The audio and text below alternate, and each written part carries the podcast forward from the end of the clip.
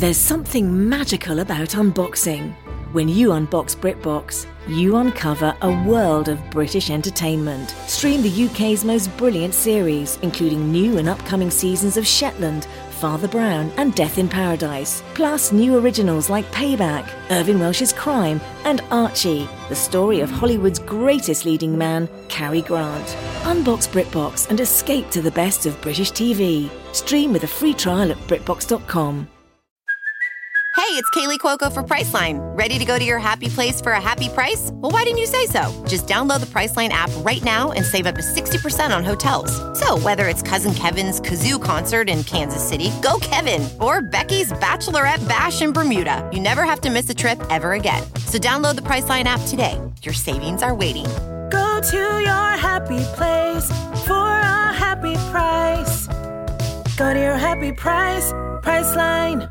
Let me ask you a question real quick. Do you ever want to live in a fantasy world where the most handsomest guy always ends up with a girl and he may have time traveled or been a secret prince, but no one in the story ever asks any questions? You can live on Park Ave with a salary from Mickey D's or walk from Denver all the way to New Orleans. But me, I prefer all the reality and the truth bombs drop from the crew at RTP. RTPU, you got what we chore, but you keep us wanting more. RTPU, you got what we need. Cause roasting is your technique. I'm gonna tune in every week. Hey, hey. Laters, baby. But not too much laters. Cause you got what I need. Thank you for tuning into Romancing the Pod. You had us at hello. I'm Paige Wesley. I'm Mikey Randolph. And I'm Todd Schlosser. And this week we watched Scott, Pilgrim, versus, the, world. World. So this is my pick, and I Yes. wanted to watch it again. Right. Because I watched it a long time ago, didn't like it. In fact, I realized I didn't even finish it. really? Like I turned it off halfway through it. Yeah, I, I remember where I turned it off now, having seen it again. oh, interesting. So, and but you guys talk about how you loved it. Yes. So I wanted to revisit it and talk about it because I wanted to give it another chance. I was we talked about this. I'm not going to go too deep in it. I watched it at a very sad place in my life. so now that I'm not in a very sad place, sort of fucking loved it. Right? Yeah. Right. When you told me you didn't like it, I was surprised. So I am not surprised to hear that you liked it on a rewatched. There are things about this movie I don't like. Yeah. This movie swings so hard at everything it tries to do, and about 78% of the time it fucking nails it, Yeah. which I love. I wish I had that percentage. yeah, me too. I wrote that joke. Oh, Mikey. Okay, Mikey, when you come up with a joke in the moment, you don't have to say you wrote it. Using a calculator isn't writing. You guys can't tell me what comedy is. Empirically, I can. So anyway, there are things I didn't like about this movie. There are things I loved about this movie, but overall, I enjoyed watching it. I'd watch it again. Yeah. Yeah. So was this the first time you saw it, Mikey? I know Paige has seen it. No, it's not. I'm just distracted by the fact that you've put your hoodie hood on your head. I like layers. Is this news to you? I, yeah, okay. It's like I'm recording with a Jedi. That's fine. no, no. Everybody's layering up. I don't like this. Ugh, Paige just put her mask on her head. You guys are so fun. Um, okay, yes, I've seen this movie before. I like this movie a lot. Uh, I like I, Paige. Love, love, love, loves this movie. I Yes. like this movie a lot. I saw it in theaters. Really enjoyed it. I like video games. I get a lot of the references from this movie. I have huge crushes on every female actress that plays in this movie. Um, yeah, they're and they're all stars now. yeah, and I came out around the same time that all these people. I was like the same age as all these people when this movie came out. I think. Paige, did you hear what he just said? Yes. And I think what he's trying to say is these people are roughly my age, and I was the same age as the people in this movie when it came out. But what he said was, I came out at the same time as these people. And for a hot second, I was like, this is news to me. Maybe that's why you don't have success dating girls. I because- know, Paige. It all started to make sense. Like right when he said that, I was like, "Oh shit, that's why it doesn't work with these ladies. That is- Look, He's not into Mm. them." I No. am very much a straight orientation, but I will say that commitment issues, no, no orientation. That's true. That's true. I can't throw stones because earlier in this call, I showed you guys a picture of what I would consider like the nerdiest version of my type, and you all revealed that it looks like everyone else I've ever expressed any interest in at all. It looks like your blatant type during winter time of like, oh, I haven't worked out in two and a half weeks. I- I've been eating chili a lot lately because it's cold. delicious. It is. So, Paige, when did your love affair with Scott Pilgrim versus the World start? Well, first of all, I would like to let you know that I am wearing Trixie Cosmetics shade Stacy's mom because much like the song Stacy's mom, I love this movie even though it has problematic elements and Yes. this movie has got it going on. when I was in film school was when I discovered my love for Edgar Wright as as a director and general human Yes. and they started pre-production of this movie while I was still in school. And at the time, Edgar Wright kept a meticulous daily blog of everything they were doing in pre-production through production of this movie. That's actually really cool. Yeah, and then into post-production. So like I had started following his blog and his Twitter and everything just cuz I liked him as a director. Yeah. And then I got to see kind of this movie take shape. So I felt like I got to see the whole thing kind of put together. And then we went opening night in Hollywood like Q&A screening like the best screening we could get to go see it. We instantly loved it and then everyone else on earth hated it. Like this movie did not do well no, I remember it- that a lot. Crushed me. But here's the thing there was like a collection of people who saw it and loved it immediately for what it was. Yeah. And so there are Rocky Horror style screenings of this movie in Los Angeles on a fairly regular basis. That's cool. I'd love to go to one of those. I've been to a couple. Yeah. They throw coins whenever Evil Ex dies, and we had to switch to chocolate coins at one point, which, spoiler, hurt just as bad. Uh, but then the crazy thing is, cast members always show up. Like the people in the movie? Yes. I mean, that makes sense. They're probably in Hollywood. So, everyone who worked on this movie loves it so much that they show up to anything to do with this movie. Like that's how you know it's good is that they're like, yeah, fuck the bad reviews. I'm still coming to the 10 year reunion, which was this year by the way. I, I mean, I do feel like this movie was about six years ahead of its time. I think so too. Yes. Like like internet culture the way it was like after this and like now, like I think if it came out now or like five years ago, it would have been big. I think if this movie came out this year, it would have blown people's fucking minds and they would have loved it. And I think the fact that it came out 10 years ago, I think it's aimed at a very specific age range, which is you and I.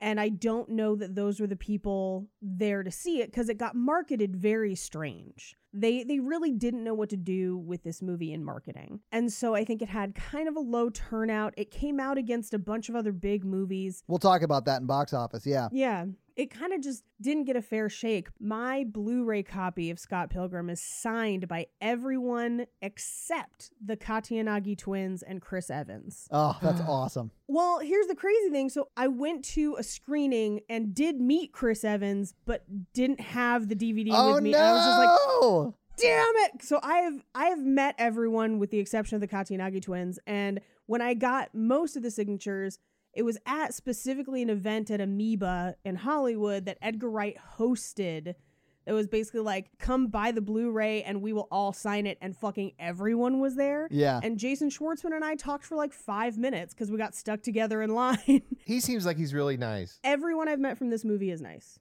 Also, Chris Evans might be one of my biggest like man crushes. That does not surprise me based upon what you said earlier in this episode. So, yeah, I get it. He's the Paige type model 100 or whatever you want to call it He sent from the future when they perfected Paige's type.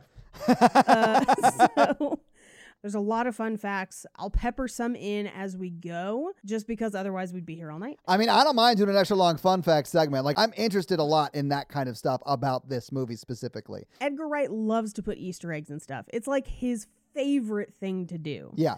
And so every time you watch this movie, you catch new stuff. So it's definitely a, a movie that re- like rewards repeat viewing. Rewards people who like to look for puzzles. Yeah. 100%. So I'm going to say something right now that's really going to make you angry, Paige. That's fine. I like this movie, but Baby Driver is a better version of this. I'm not offended by that because Okay, I good. think they are similar movies because I think they're both extremely style heavy Yes. with different styles. Yeah, and that's why I love Edgar Wright so much. And it's really Yes. the way he incorporates music and movies. Okay, okay, okay, okay, okay, okay, okay. Yes, I love the way Baby Driver. Not to interrupt you, but I'm interrupting you.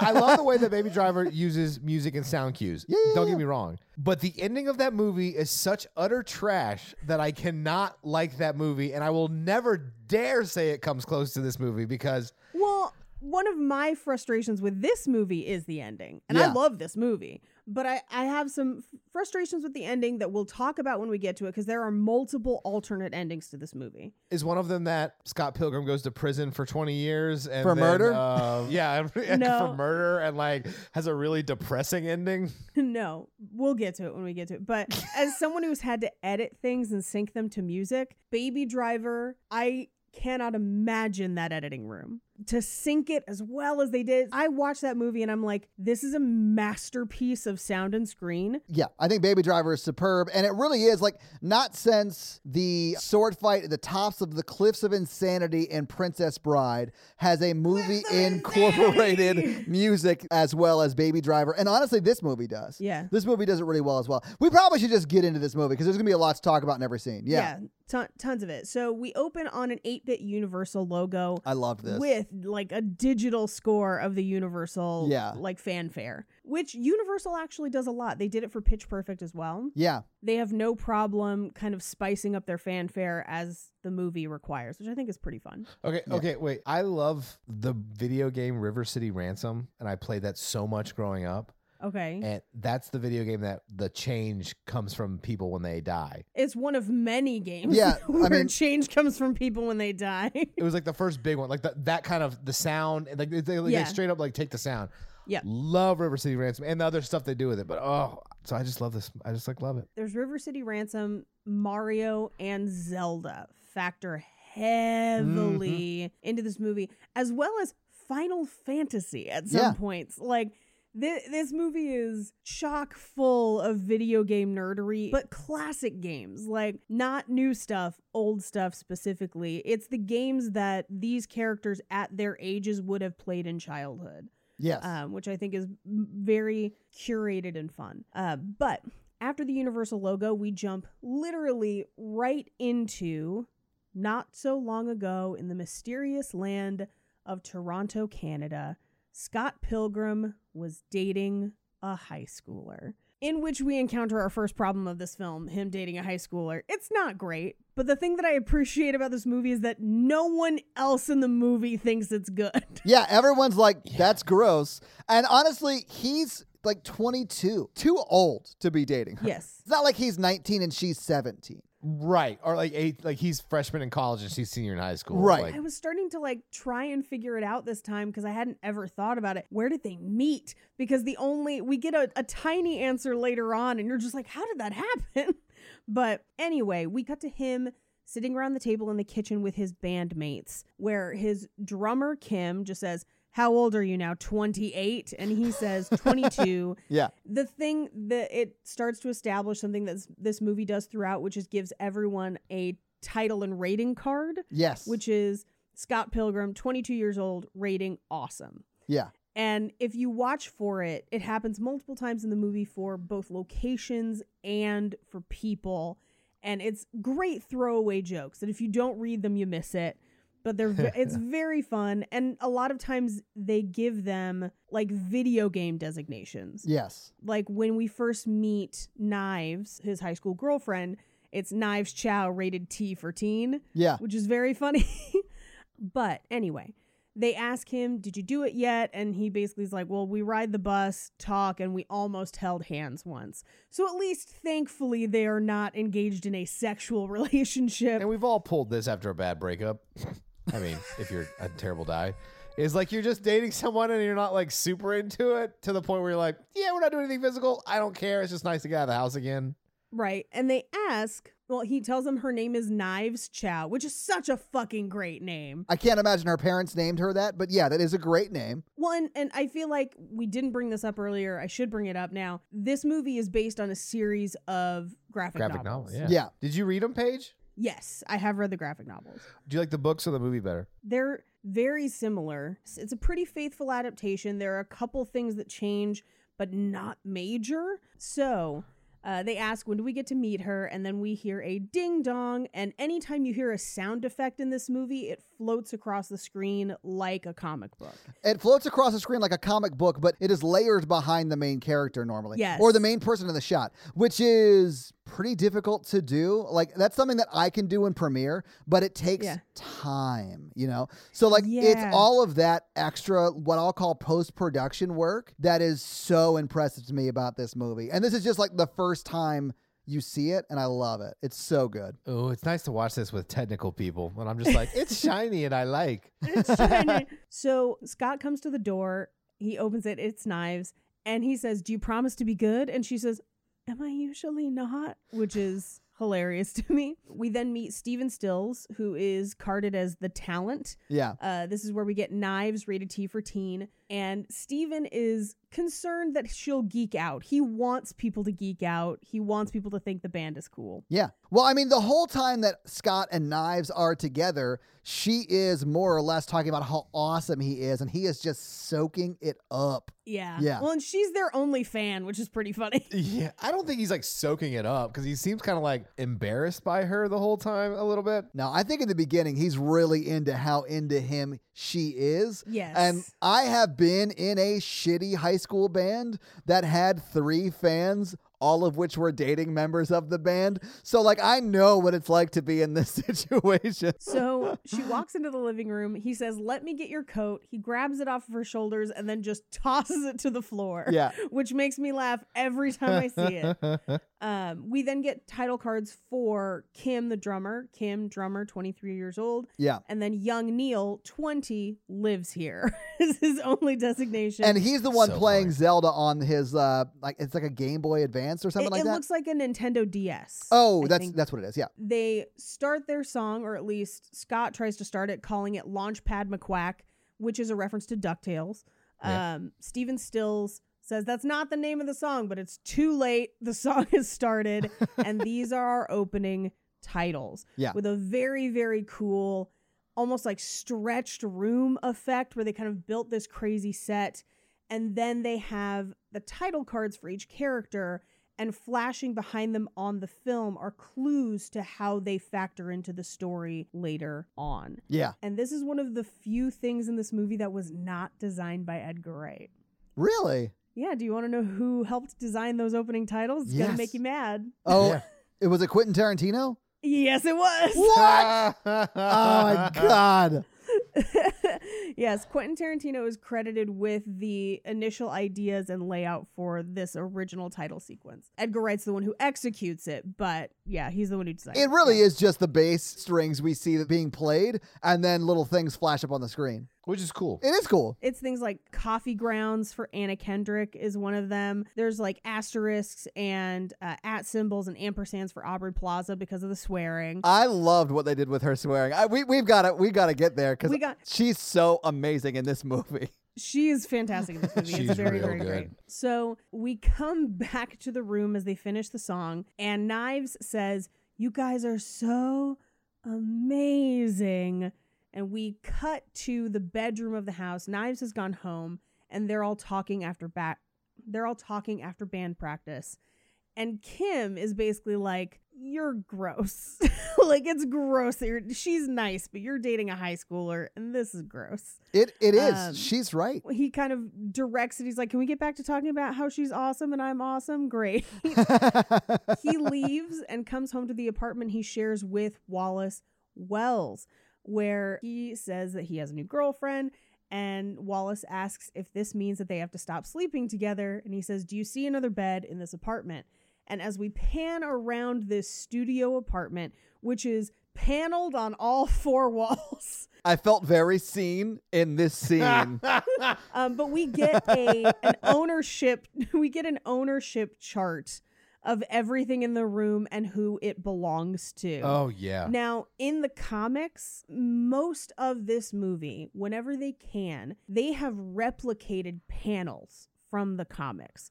This is one of them That's cool. where the room that we see in this movie is an exact replica of that that comic panel with the ownership chart. So they do have to share a bed. It's a it's a fun plot point for the rest of the movie. It is. um, he tells Wallace not to tell too many people, specifically don't tell my sister. And Wallace, played by Kieran Culkin, who's amazing in this movie, he's my favorite character in this movie. He's up there for me, right with Aubrey Plaza, who is my my other favorite character. Yeah, I love them both a lot. Chris Evans is hysterical in this movie. I movie. really like Chris Evans. Yeah, in he's this pretty movie. great. He's only in this movie for like five minutes, and he makes the most of every second of those five minutes. So he asks him not to tell his sister, and Wallace says, You know me. And no sooner has he flipped open his phone that the house phone is ringing, and it is Anna Kendrick, Scott's sister, Stacy. And her name card also says T for teen because she's younger than him.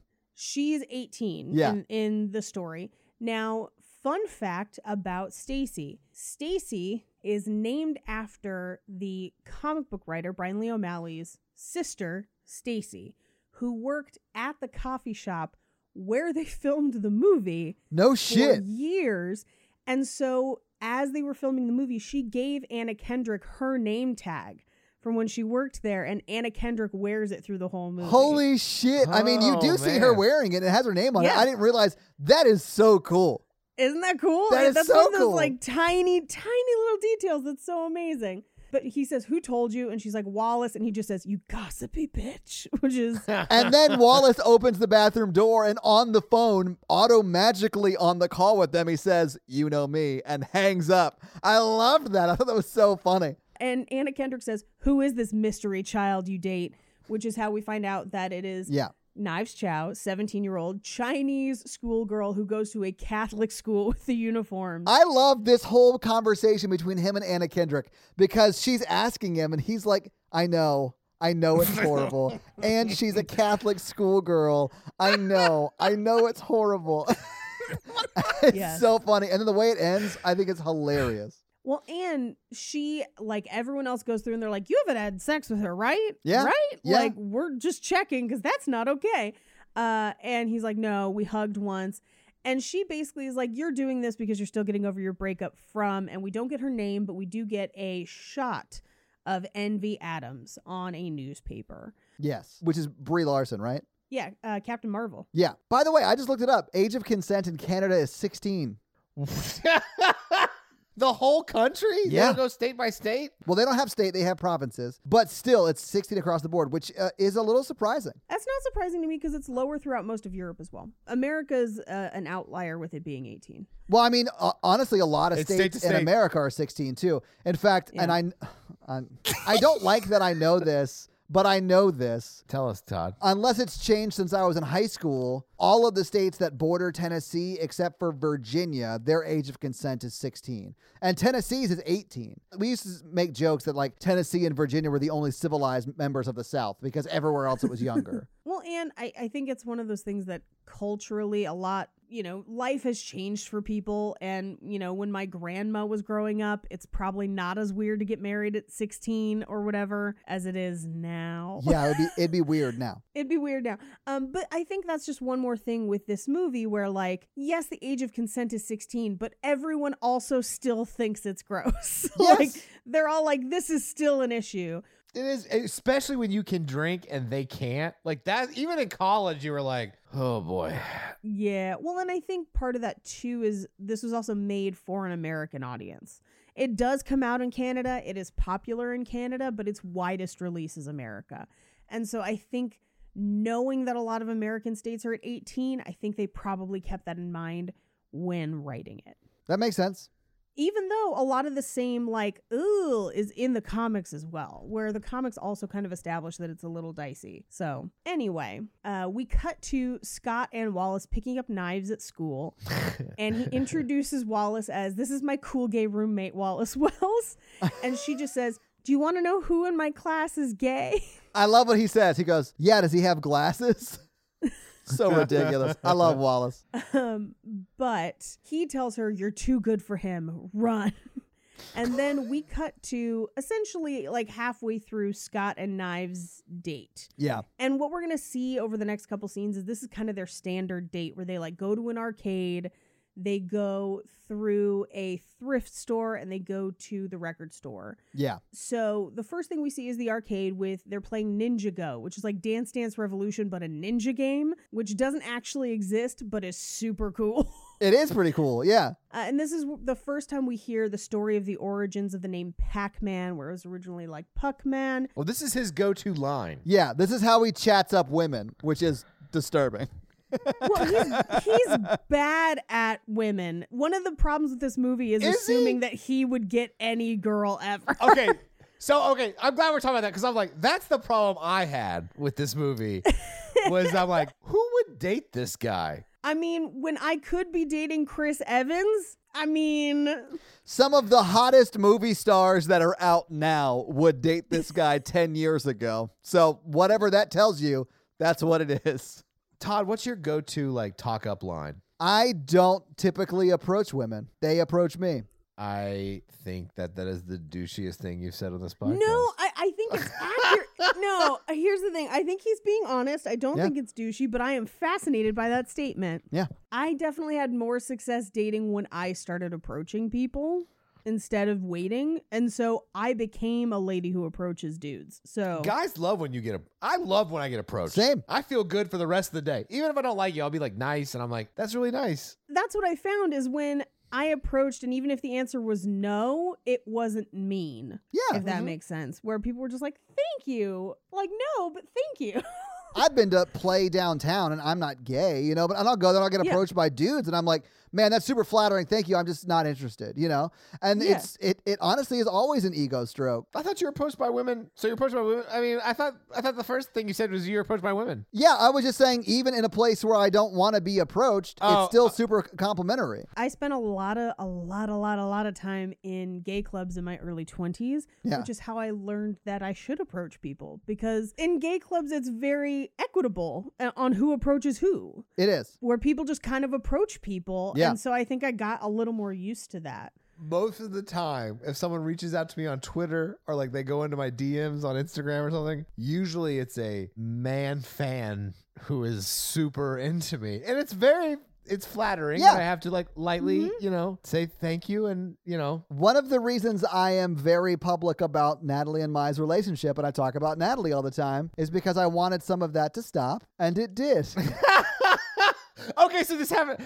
They, they're always like, "You should turn to a bear," and I'm like, "I, you know, I think it'd be You easier do to pretty date well a guy." as a bear. I mean, honestly, Mikey, you'd clean the fuck up as a bear. Um, but I mean, it was As from, it was no from both doubt. men and, and women. what I get now is people approaching us to swap. Oh. Do you gu- do you guys get that now that you're public about Natalie? I wouldn't be able to swap anything uh, except for like, Well, it's always somebody that just wants to have sex with my hot husband and is like, "You could have my boyfriend," and I'm just like, I, "No, I, I'm not interested in this. Please stop." Natalie and I get some pretty crazy offers that we Yeah, I politely believe turn it. down. Yeah, it's a lot worse for her because she has hundred thousand followers on Instagram, so she Yeah, gets yeah, like yeah. crazy things sent to her, and most of it is like really just gross and graphic, you know. But yeah, yeah, yeah, Yeah, yeah, yeah, me too, me too, me too. Yeah. Like this one guy literally who knows her personally keeps asking her for feet pictures. No, you're getting it wrong. I send her feet pictures That's what it is. He sends her feet pictures. Mikey does this.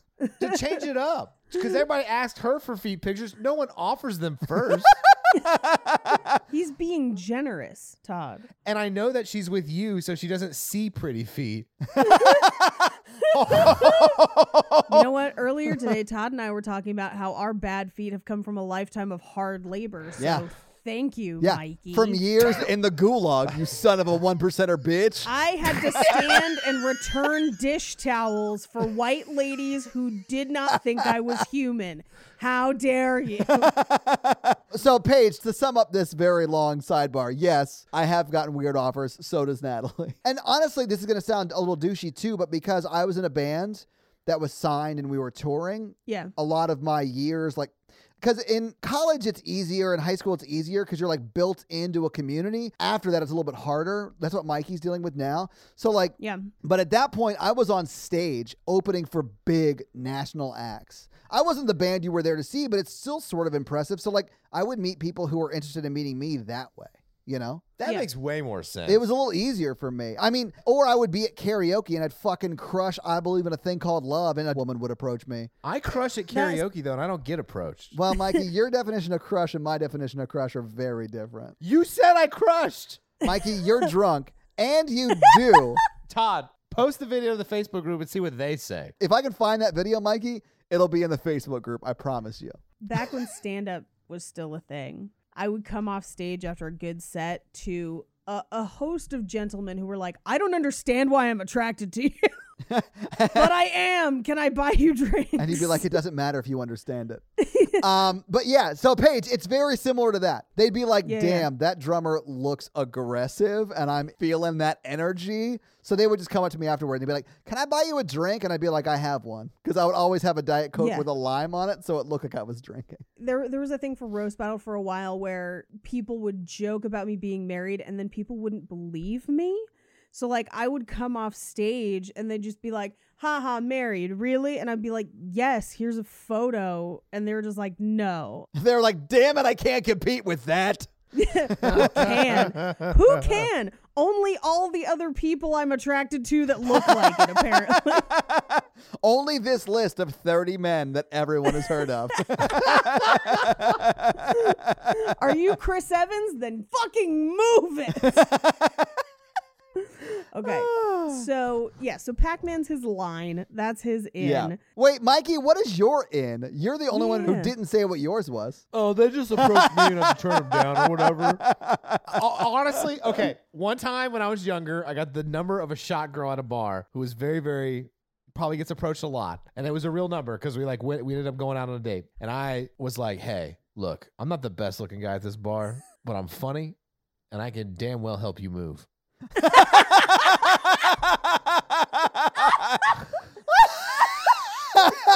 she was like, "That's really funny." If I was not married, like back in my single days, if someone had come up to me in a bar and said that, I would have been like, we're going on a date. Yeah.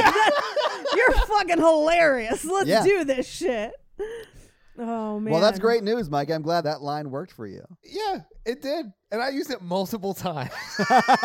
That I'm I'm not gonna lie to you, Mike. I'm sure it's I'm sure it's rough online because it does not translate as well. But that's a fucking great line in person. That's amazing. if amazing. you had like two drinks in you and you see me and I'm just like, look, I know I don't look like Prince Charming, but I'm definitely the guy that moved Prince Charming's mattress into the throne room, you know? I'm the guy who lifted all of those mattresses and put that pee under there. that pee was my lunch and it like fell on my shirt. Oh, Ugh. so Pac-Man, we reveal that she's the one paying for the video games. It's just one more thing in a line of of stuff that's you know making us realize that Scott is a total schlub and kind of worthless. yeah. They go to a thrift store. They're going through the aisles. Fun fact about this thrift store it's a real thrift store, and they had to bring in other old clothes because the thrift store clothes were too bright for the way they wanted to light the scene. Oh, wow. So they had to like like fill the racks and rearrange the racks with like brown, gray, drab, Drab thrift clothing, yeah. then they go to the record shop. Now, the funniest thing about this record store is the genre headings. Did any of you catch that? I didn't didn't notice any of notice. them. No. Oh, okay. The next time you watch the movie, go because it's stuff like gloomcore is one of them, like oh. sad Oh. rock, math rock. Math rock's a thing. It's real. Some of them are real. Some of them are made up. Yeah. But th- it's very, very funny that that's all this record store would have, and it's pretty great. It's definitely worth. That's awesome. for. Um, but at the record store is where they meet Julie, Aubrey Plaza, and she asks if Scott's coming to her party or is she babysitting, referring to knives. Yeah. Who is right next to him? Yeah, and totally it's over her head Yes. because she's too busy looking at albums from the Clash at Demon Head, which Scott kind of tries to get her to put away and not buy because, as we will find out later, the lead singer of Clash at Demon Head, is his ex, Envy Adams. Yeah. So they walk out of the record store and they're talking, and she says, I've never even kissed a guy. And Scott says, Hey, me neither. Yeah. And instead, they just walk home holding hands through the center of a giant X. Oh, yeah? all, there are X's all over this movie yeah, yeah. to give like a heads up. Yeah. Oh, that's awesome. I used that line in high school once. Was I've never even kissed a boy. Me neither. Yeah, me neither. Yeah. Oh, That's surprising. well, okay. So, full disclosure, that is no longer true. Less surprising. God. I hope the boy got away. we were playing Truth or Dare and kissed one of my friends, and uh, it was fine. they didn't even dare me to do it. I just, you know, I wanted to get out ahead of it. Yeah, it was it was afterwards when he was saying goodnight. Yeah. yeah. Anyways, uh, they get back to his apartment, and she's like, "Oh, it's your secret lair," and he won't let her in. It is sort of a shithole. I sort of don't necessarily blame him for that. It's totally a shithole. Fun fact about it: so the guy who wrote the comics deliberately drew that specific, like, kind of like doorway where it's almost like a basement level apartment that has a street entrance. Yeah. um, because he thought it was an apartment. And then they went into it when they were trying to film, and it's just a garage. So they had to create that set, and that door goes to nowhere. Oh, wow. Yeah. And he tells, he asks if she wants to see the house where he grew up, and he turns and it's across the street. Yeah. Uh, that's actually in a different part of town, but just the way they cut it, it looks like it's across the street. Yeah. That's Yeah. so cool. So, as they're looking at that house, we cut to a dream sequence where Scott is alone in a desert and a woman rollerblades past him and says, You're not alone. You're just having some idiotic dream. And he says, Does that mean we can make out? And we cut to him waking up Yeah. in a bed with Wallace and Wallace's boyfriend. Yeah. and they say, "Can we skip dream time? We don't want to hear about your about your ex girlfriend." Essentially, and he's like, "No, it was somebody new." And they're like, "That's nice. Weren't you supposed to take your child girlfriend to the library?" So we cut to the library. I would love to be someone like if I was in college, this I would have had such good insults for someone dating someone in high school. Oh. oh yeah, But now you wouldn't? Is that what you're saying? Now if I know someone who's dating a high schooler, they better be in high schooler. Because if I go to work and they're like, I'm dating a high schooler, I'm like, I'm a mandatory reporter. yeah. So we cut to the library, and Scott sees the girl from his dream at the library. And Knives asks him, Do you know that girl? And he says, What? And we cut to band practice. So it's almost this like he's not paying attention to the day. And so we're cutting to the pieces of time that he's like present, which Yeah. is kind of fun. But we cut to band practice where they say, You only played one note for that entire song. Is your girlfriend distracting you? And then we cut to knives and she just says, I can be quieter. And she's like clearly just been silent the whole time. yeah. Then we cut again to them walking to Julie's party. And he's like, Where are we going again? We're going to a party. We told you. And he agrees to go purely so he will have something to complain about, which is a pretty fun reason. I, I feel like I've gone to many a party in my early 20s for something to complain about. Heck yeah. And at the party, he says, This sucks. I'm going to go pee due to boredom. And on his way to the bathroom, he runs into Comeau, who knows everyone. And that's what his little character tag says Comeau, age 25, knows everyone. And I thought it was insane that Comeau Arigato could pick out Ramona Flowers from this horrible scribble drawing he did. It's, it's just like a freehand. Do you know a girl with hair like this? And it's just And he's like, yes, Ramona Flowers. Like he just knows. Well, her hair's very unique. that. Okay, that Halloween that this movie came out, I carved a pumpkin with that outline.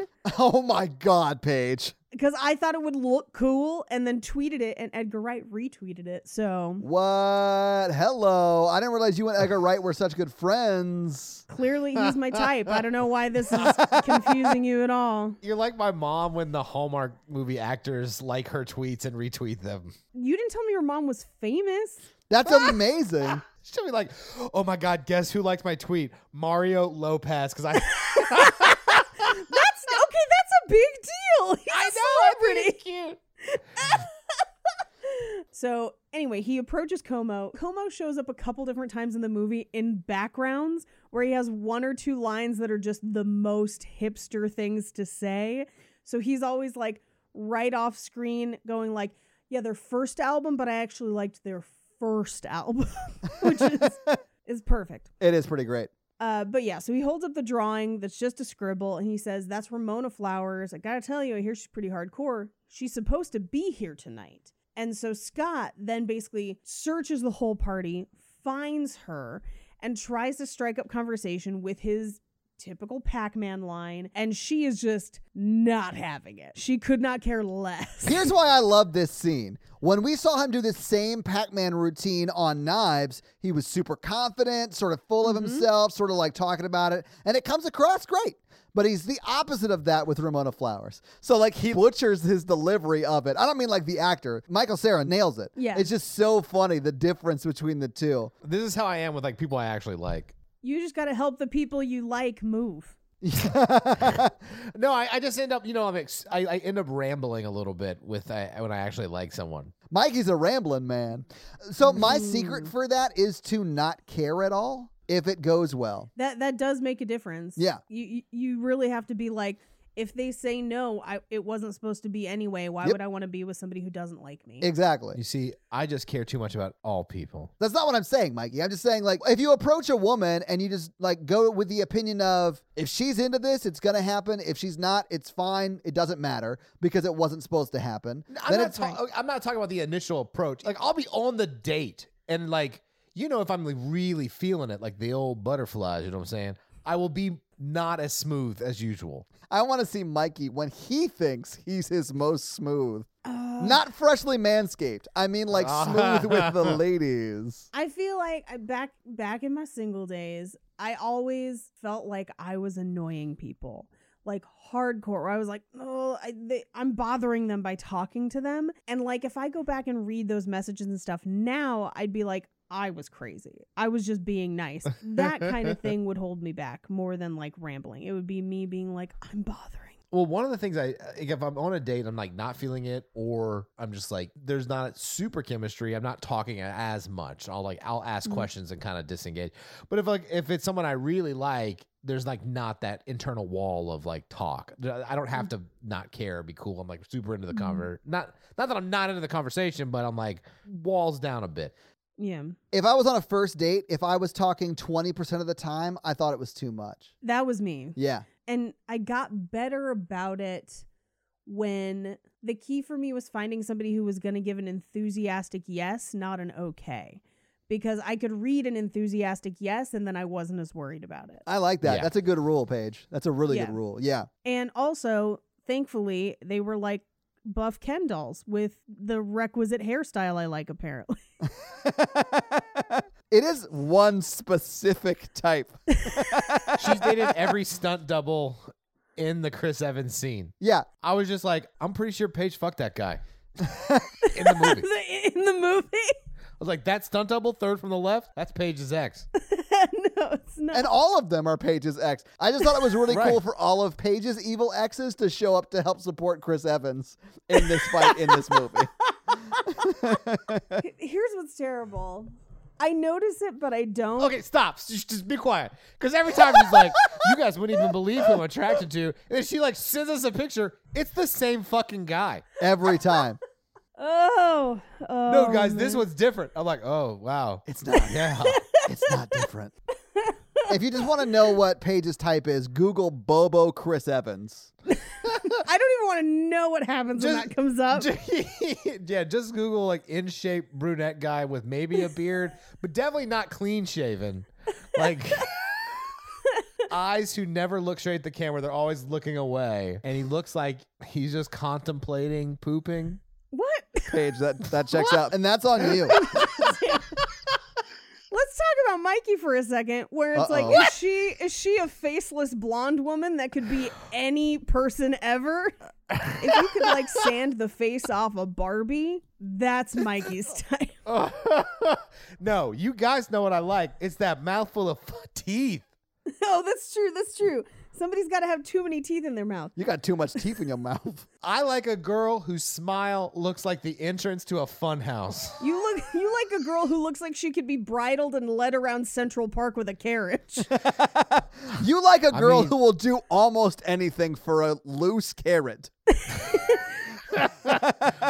Yeah. And I've got a loose carrot. Mikey's dick is orange, ladies. You guys don't spray tan? Do you only spray tan your dick? It's a surprise. Paige, now I know why Mikey refers to his member as the Trump card. My type doesn't seem so weird now. No, your type is the most normal of all the ones we've talked about. it's very conventionally attractive. Yes. Am I a sellout? No. Okay. You're a superficial bitch. Damn.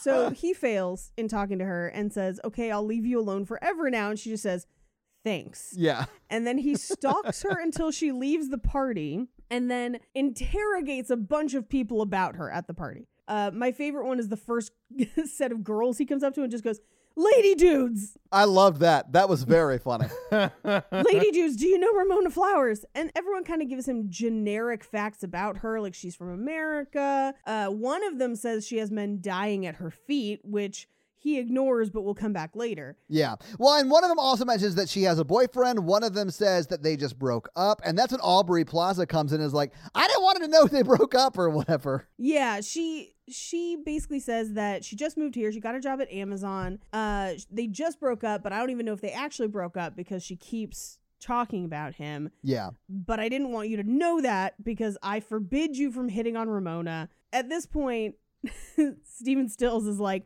no, he like he's over it.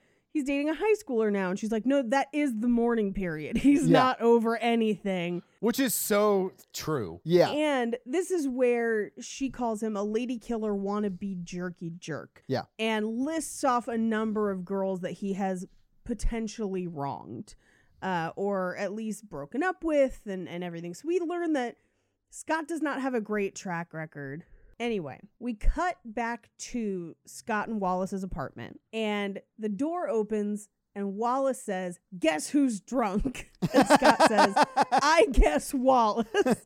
You guess right. I love when Wallace throws his keys and it hits him right in the head. Here's what's even better he doesn't throw the keys, he like slaps his hand Yeah. and like flicks the keys at it. Yeah. I don't even know how he does it. It's an open palm. He's got his keys in his open palm and then he Yeah. swings his arm up. I just hit the mic, sorry. He just swings his arm up and he stops his momentum with one hand and the keys go flying in the out, out of the other hand. It's awesome. I love Kieran Culkin so much. Anyway, so Wallace collapses into the bed and Scott's trying to tell him about Ramona Flowers being at the party. And he just says, Then you should break up with your fake high school girlfriend. Scott's phone rings. He picks it up and it's his sister who says, You're thinking of juggling two chicks? And he says, How did you even do that? And we cut to Wallace, who is unconsciously texting on his phone, It's which the is best. phenomenal. It's great. But this is where his sister says,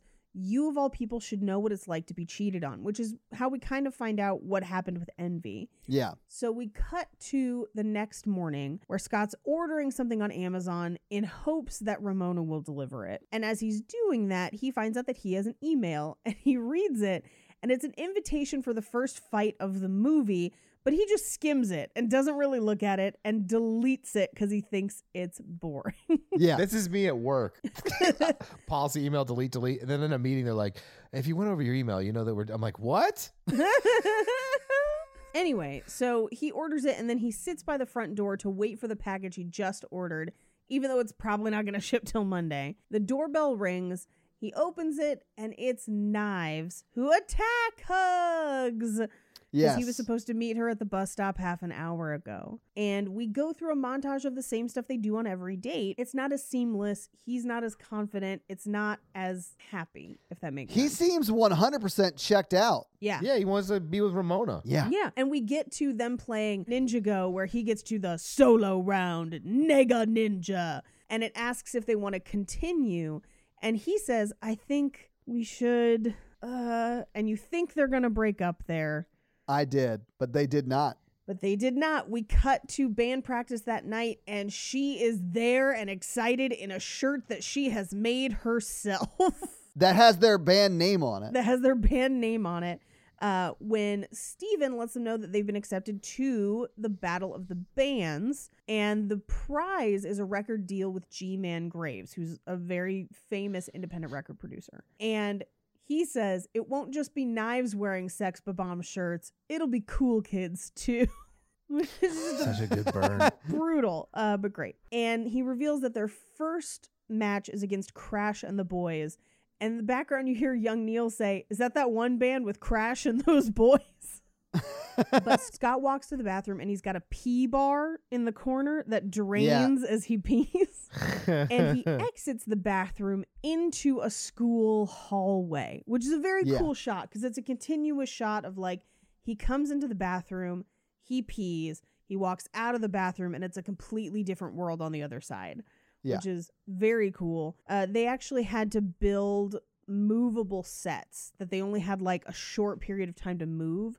So like he walks into the bathroom and then they have to move a wall of lockers into place. Yeah. Well, and the flooring, because the flooring's different too. Yeah, I wondered if they did that with a green screen, because you can do it with a green screen now too. Like that Mhm. kind of a shot is not super difficult now, but it has to be on green screen. To do it the way they did it, which is all practical, it looks better and it also is much more difficult. Yeah, but yeah, it is it is practically done. Yeah. which is pretty cool. Ramona rollerblades through that hallway, ending at the door to his apartment, which we know is outside, but in this dream sequence is in the middle of this hallway. He wakes up and opens the door to the apartment as she rings the doorbell. Because again, we've kind of been cutting back and forth through his dream sequences of her and him kind of barely paying attention to people. So we kind of have like a little bit of an unreliable narrator going on in Scott that we're only kind of catching snippets. Yeah. So he wakes up back at his apartment and opens the door right as she rings the doorbell and says, Do you want to go out sometime? And she just says, Can you just sign for this? And he says, I dreamt you were delivering me this package. We met at the party. Were you the Pac Man guy? No, that was some total ass. but if I sign for this, you'll leave. And she says, Yeah, that's how it works. Just, you know, if you if I say yes to hang out with you, will you sign for your damn package, basically? I would have gone. You delivered this package to me on Uh-oh. Friday night. Let me deliver a package to you. You Oh, should no. have gone with you delivered this package to me and I know that you're new in town. Do you need help moving or assembling furniture? I'm also good at moving heavy boxes. we cut to that night where they're gonna hang out and it's eight o'clock and they're walking across kind of like a snowy playground that kind of plays into a couple different scenes in the movie. yeah. They just kind of walk around and talk, which is kind of cool. Yeah, it seems like a pretty good but chilly first date. Yeah. Uh, they end up heading back to her house because it really starts snowing. And as they're heading back to her house, she says, I think there's a door over here somewhere. And it's a star door from Mario. It's one of the first times we see it in the movie, but it comes up a couple times. Yeah. So, back at Ramona's apartment, one of my favorite scenes in the movie is the list of tea options that she gives him. It's very, very long. One of which is like liver destroyer Yeah, or something one, like that. One of which is it's liver disaster, Liver but also there's white truffle is another one, which is like not at all something you'd want to drink as tea. Uh, like sleepy time tea. Uh, so they decide on sleepy time. She goes to the bedroom to get him a blanket. well, Paige, they decide on no tea, actually. It- they Yeah. do because she leaves the room. She decides on P What? for penis instead of T. Oh, Mikey, you've got to be more clear. Like, you realize golden showers are a thing, right? I was going for more of an alphabet joke. I wrote it. This joke brought to you by the letter T for terrible. So she goes to get a blanket. He follows her and walks in on her changing. He covers his eyes. He says, Oh, that's really warm. What is that? He opens his eyes and it's her like hugging him. So they end up making out. And as they make out, it, there's like hearts and like him playing guitar as a ghost above them. It's yeah, it's pretty great. it's pretty wild. Yeah. That's the kind of stylized stuff in this movie that I kind of love. Yeah. So he asks, Were you just going to bring the blanket from your bed? Because we could just get under it because we're so cold. and we could maybe not have tea. And you could have me. uh, but they don't have sex because she says no, and he respects. He does, but she also does reserve the right to have sex later in the night if she so chooses. And he obliges that request. Yeah. I mean, they don't have sex, but he's like, I'm fine with that. Yeah, yeah. uh, so the next day, he invites her to the Battle of the Bands, and she gives him her phone number, which is a phone number with seven X's Yeah. underneath it. that he thinks are tiny kisses. we cut to the rocket.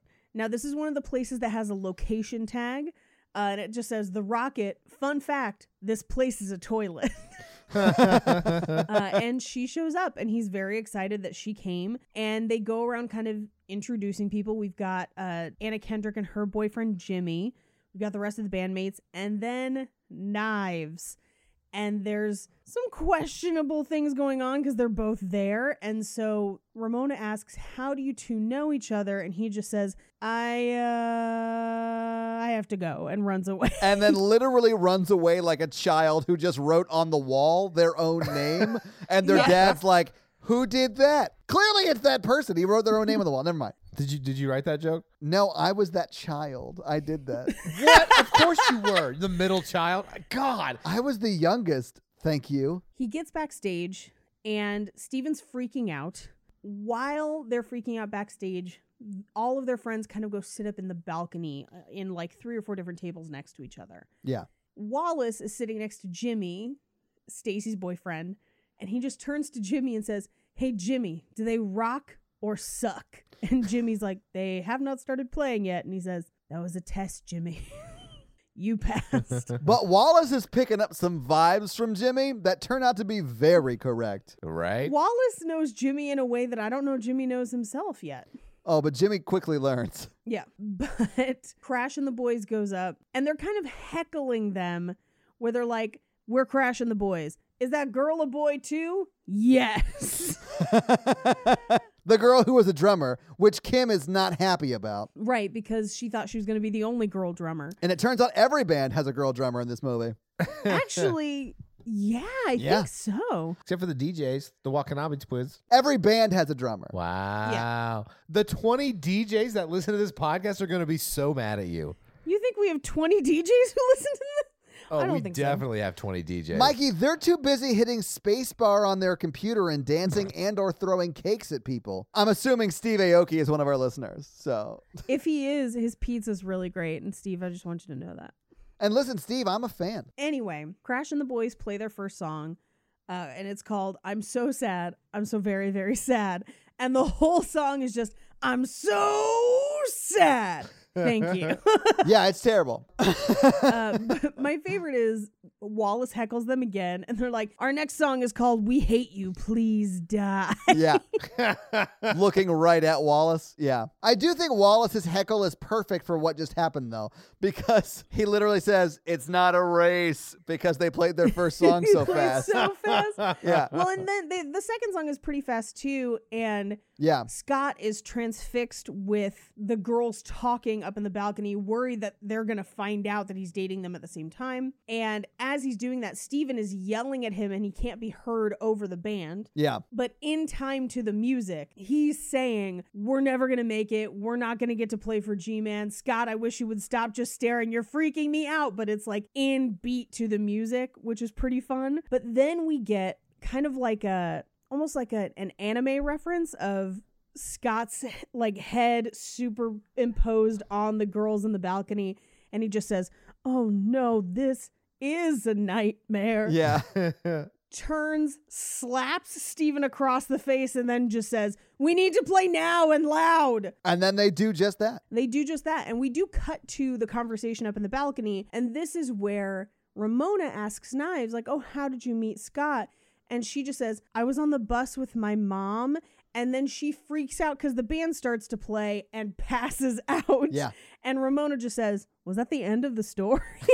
but that's the only story we get about how they met, which is very funny. Yeah. So they play their song Garbage Truck, which is actually pretty catchy. As far as punk music goes, yeah. Yeah, most of the music in this movie is written by Beck and performed by the actors in the film. Yeah. Uh, they all had to learn to play.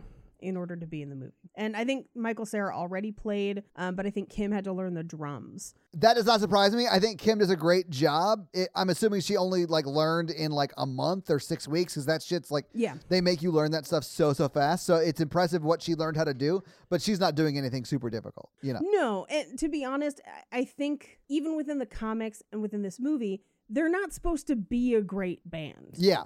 Which I think is kind of fun. I think they're like a level above Garage Band. I mean, they're a punk band. This is not a controversial statement, although it might sound like it. Like, punk music is not meant to be quote unquote Right. good and played good. It's meant to have a lot of feeling behind it, right? Right. so, like, right. you could be shitty musicians that were very passionate and wrote hooky songs, and you'd be, you'd be a great punk band. Yeah, It's not about being the best at the drums or at the guitar. Right. And I do think they somehow managed to sound gritty and unpolished while being catchy enough that you don't stop watching, if Right. that makes sense. They walk a really fine line. Yes. So as they're playing, someone crashes through the ceiling and yells, Mr. Pilgrim. Oh, God. and as he soars towards Scott, Scott tosses his bass to young Neil, who catches it, yes. and punches into the like jump punches, knocking the guy out of the air. And this is where Matthew Patel, who is the first Evil Ex, introduces himself, and Wallace just says, Watch out, it's that one guy. but this is where we reveal that he's the first Evil Ex. Didn't you get my email? I skimmed it. And this is my favorite CG that they do in this movie. It's very like anime comic booky. Yeah, It it's is. cool. It It's is cool, but I- yeah. I, think this is what people probably didn't like that the fights were too stylized. But specifically in this fight, it's the only time they do it. I think it's cool every time I see it. There's a sound effect. Every other sound effect we've seen in this movie is kind of a not quite opaque typography on the screen. And in this fight, he turns and roundhouse kicks the typography and it shatters as if it's there corporeally in their world Yeah. and then you watch from above as it shatters and falls to the ground in shards, real in the world. And it's the only time they do it. But it's almost this idea of like that word was actually there in some sort of shatterable form and now it's on the ground. And I'm just like, it looks real. How'd you do that? I don't know. but I've always really liked it. Yeah, it's very cool. Yeah. He asks him if he's a pirate and Pirates are in this year, Paige. pirates are in this year and we get the story from ramona about how they went out in seventh grade and they only kissed once and then broke up. But the reason she dated him was because of his mystical powers. And then it turns into a mini musical, prompting Anna Kendrick to just go, What? in the middle of it. Yeah. I love that other people in this world are just like, What's happening right now? like, they're equally as confused as the audience, which is pretty great. And, and Paige, I'll say it turns into a Bollywood musical. It's not like a normal Yes. sort of stylized Yes. musical like that we've done on this podcast before. It is like a Bollywood musical. And if you haven't seen those, they're a little extra. I love them. They're great, but they're a little love this extra. scene. Yeah. Yeah. Yeah, and so he shoots fireballs and has a retinue of demon hipster chicks. Good word. Which is yes. pretty funny. Yeah. Um, and one of the fireballs kills Crash and the boys, just like vaporizes them. Uh, Scott reaches down and throws a cymbal from the dismantled drum kit, knocking Matthew Patel in the head. He then jumps up and punches him for a KO, and Matthew bursts into a pile of coins. Yes. And then Scott just goes, "Oh, coins," and picks them up. like he like bends down to collect all of them. And then he's like, "Oh, it's only two dollars and forty-eight cents." And then Ramona's like, "I'll loan you thirty whatever cents so we can take the bus home." And then they bone out of there because he just committed his first murder. Right, exactly. And she says to Self defense. well, and, and there were a ton of witnesses, uh, including Crash and the boys. Uh, so she says to Anna Kendrick's character Stacey, "Tell your gay friends I say bye." And she says, "What?" And we reveal that Wallace and her boyfriend Jimmy are making out, and she just says, "Wallace again," Yeah. meaning it's not the first time. But it is the last time we'll see her boyfriend, who is now making out with Wallace, out of Wallace's bed. Yes, that's true. um, Knives wakes up just in time to see Sex Bomb win the Battle of the Bands, and Scott and Ramona hop on the bus, where she tells him that he may have to defeat her seven evil exes if they're going to date. And he says, So that means we're dating? Can we make out? As they do this, if you look out the windows of the bus, all of the lights are hearts. Like the little like Yeah. light flares are all heart shaped. That's super cute. It's a very Yeah. That is cool. tiny touch that if you like aren't looking for it, you don't see it. It's pretty fun. Uh, we cut back to the apartment where Scott enters to the Seinfeld theme and says, "Someone got to second base and a second date tonight. I mean me. That someone's me. Well, first and a half." And it's basically this kind of almost like a cold open with him and Wallace. But this is where Wallace again is like, "Hey, you have to break up with Knives today, and if you don't, I'm gonna tell Ramona." Yeah, he wants Wallace to get out of the apartment. He's like, okay, I'll do that. So you can have his night with uh, Ramona Flowers, but only if you break up with Knives today. Right. And as he's doing that, Jimmy walks out of the bathroom and Scott says, What? Double standard. And he says, I didn't make the gay rule book. Take it up with Liberace's ghost. Which is like the idea that that's who made the gay rule book in this world. Yeah. He lets Scott know that he's going to be at home all day watching a Lucas Lee marathon, who used to be a skateboarder, is now an actor. I do love that the Lucas Lee, because we're about to see it like a shot from a fake movie Yes. and it's on Spike, which I'm like, that's the perfect channel. This is great. Yeah. I do love what Chris Evans says in that phone booth. He dials the phone with a gun. Yeah. And then he goes, th- you'll hear two clicks. The first is me hanging up, and the second is me pulling the trigger. And then he hangs up with the butt of the gun. I was like, I love this guy. It's 20 seconds of brilliance from from, From Chris And Evans, I am, yeah. I am not biased at all. we cut to Scott calling Knives from a phone booth, and it turns out that she's right there. She sees him in the phone booth, so they go to the record store where we find out that the Clash at Demon Head is coming to town to play a show. And Knives says, I wanted to invite you over to dinner to meet my parents because it's my birthday. And he's like, I'm too old for you. And she's like, No, my parents have a pretty big age gap. And he's like, Are you allowed to date outside your race? Which is a terrible Yeah. thing to say. Yeah. Super racist. It's not great. And she says, I'm in love. And it's this like foggy word, like typography that he kind of like waves away from his face. This is the first of two, what I will call Mikey moves in this movie.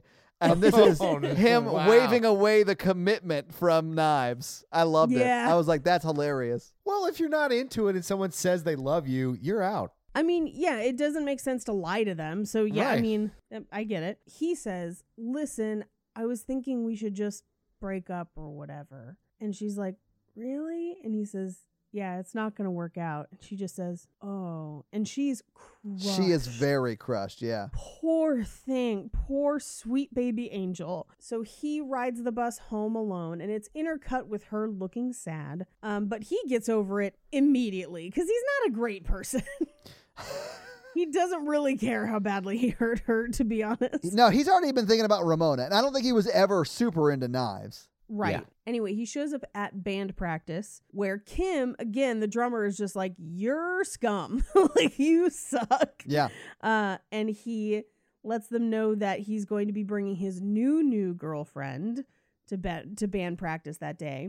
The doorbell rings and it's Ramona, and she has a different color hair than she normally does. Her hair was pink, now it's blue. Yeah. And Scott immediately leaves band practice and lets young Neil play his part because he and Ramona go back to the apartment where he makes garlic bread as a meal, which I'm here for it. Yeah. It looks delicious. I'm on board for garlic bread. I love it. Although she does it. say it'll make you fat. And he's like, wait, what? if you ever go see this as like an interactive screening, like a Rocky horror, Yeah. this is one of the things people yell at the screen. Where uh, she's like, "Well, yeah, but then you get fat, and bread makes you fat," and he just goes, "Bread makes you fat," and everyone yells it together. That's awesome. Uh, he tells her that he wrote a song about her. It's the Ramona song, which has little to no lyrics and barely any music. And she says, "I can't wait till it's finished." we cut to 45 minutes later. They're making out. She makes a comment about his hair getting shaggy. And we find out that he got a haircut three hours before his last breakup. And so he's very self conscious about it. That it was a brutal dumping. So Yeah. she like cheated on him and then dumped him.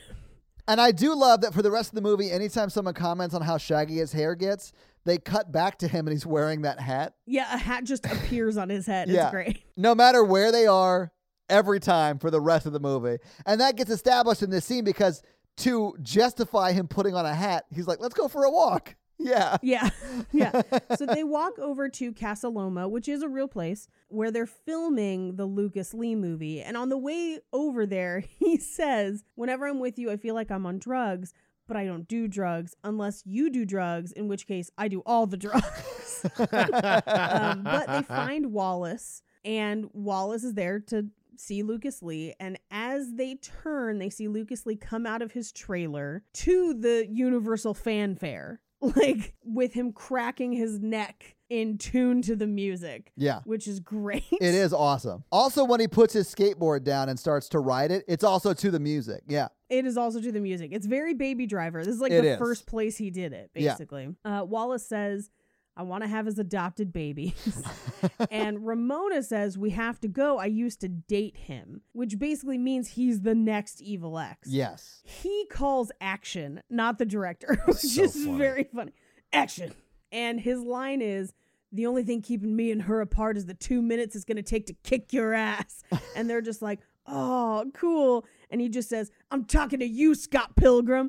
He's famous and he talked to me. I love that. Yeah. And he walks over, punches him, and then Scott says, Can I have your autograph? And then he punches him again and just says, How's life? He seems nice.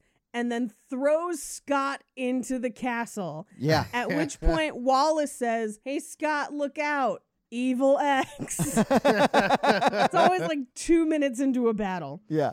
But Scott gets up. He calls after Lucas Lee, whose back is to him walking away. He catches up with him and turns him to reveal that it's actually his stunt double. And Chris Evans says, He's good, right? Sometimes I even let him do the wide shots, which is whenever I feel like getting blazed back in my Winnie. And we see a shot of his team of stunt guys. Yeah. There's about seven of them. Paige's harem, if you will. Yeah, sure. uh, they go from looking a lot like Chris Evans right in the middle to gradually looking nothing like Chris Evans on the end. Yeah. Which is very funny. like if you look all the way out, you're just like, what that does that's not even close. but they kind of surround him. Wallace asks how it feels for them to always get his sloppy seconds, and the fight starts to the point where they overwhelm Scott and they're kicking him while he's down on the ground. And Chris Evans just says, I'm going to get a coffee. Do you guys want anything? And then reads a text. And this is the line that gets, it becomes synonymous with his character in this movie, where anytime anybody does any like art about this character or mentions this character, it's the, that's actually hilarious. Hilarious.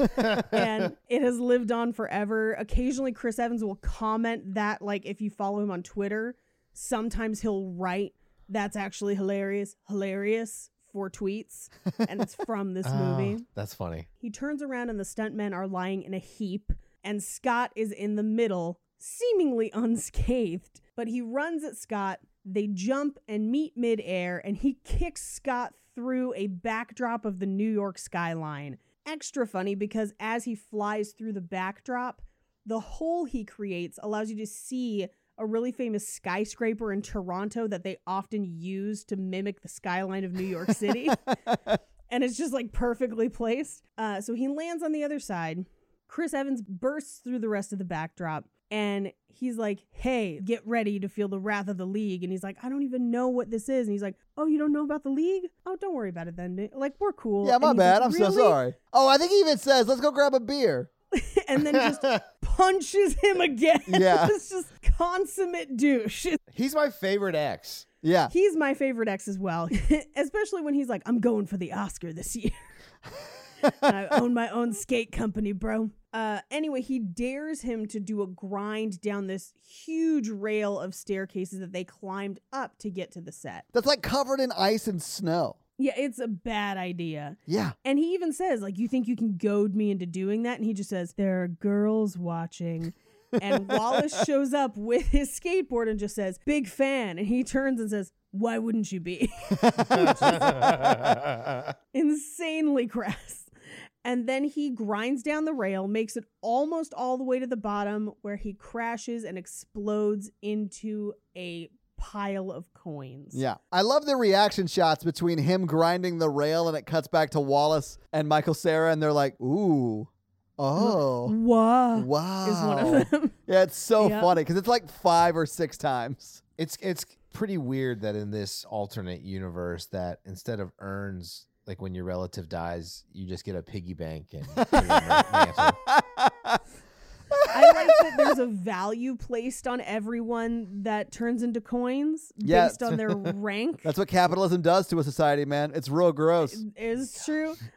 So Ramona left. She didn't stay for the battle.